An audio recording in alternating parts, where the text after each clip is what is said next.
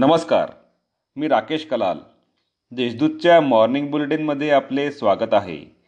पाहूया नंदुरबार जिल्ह्यातील ठळक घडामोडी. जिल्ह्यातील वीस शिक्षकांना कोरोनाची लागण. दिनांक तेवीस नोव्हेंबरपासून इयत्ता नववी ते बारावीचे वर्ग सुरू होणार असल्याने शिक्षकांना कोरोना चाचणी सक्तीची करण्यात आली आहे.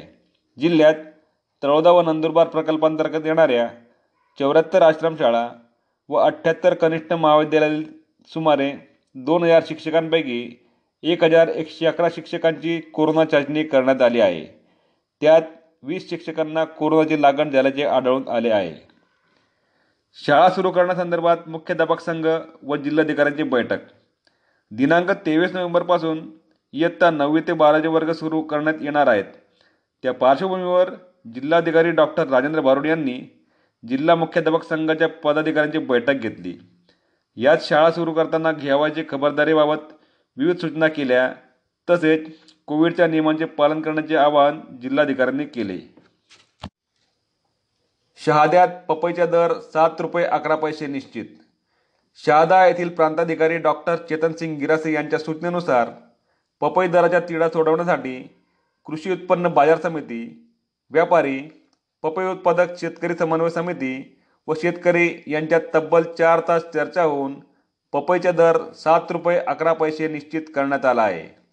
त्यामुळे तूर्त पपई उत्पादक व व्यापाऱ्यांमधील संघर्ष थांबला आहे. प्रकाशा येथे सव्वीस नोव्हेंबरला रास्ता रोको.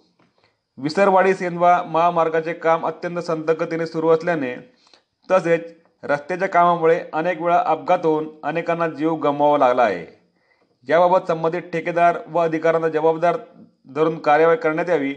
अन्यथा दिनांक तेवीस सव्वीस नोव्हेंबर रोजी रास्ता रोको करण्याचा इशारा ग्रामस्थांनी दिला आहे.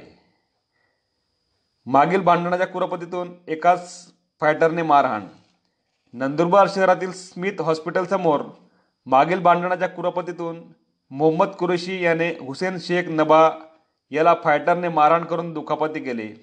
तसेच शिवीगाळ करून दमदाटी केल्याप्रकरणी उपनगर पोलीस ठाण्यात गुन्हा दाखल करण्यात आला आहे. या होत्या आजच्या ठळक घडामोडी. अधिक माहिती आणि देशविदेशातील ताज्या घडामोडींसाठी देशदूत डॉट कॉम या संकेतस्थळाला भेट द्या. तसेच वाचत राहा. दैनिक देशदूत. धन्यवाद.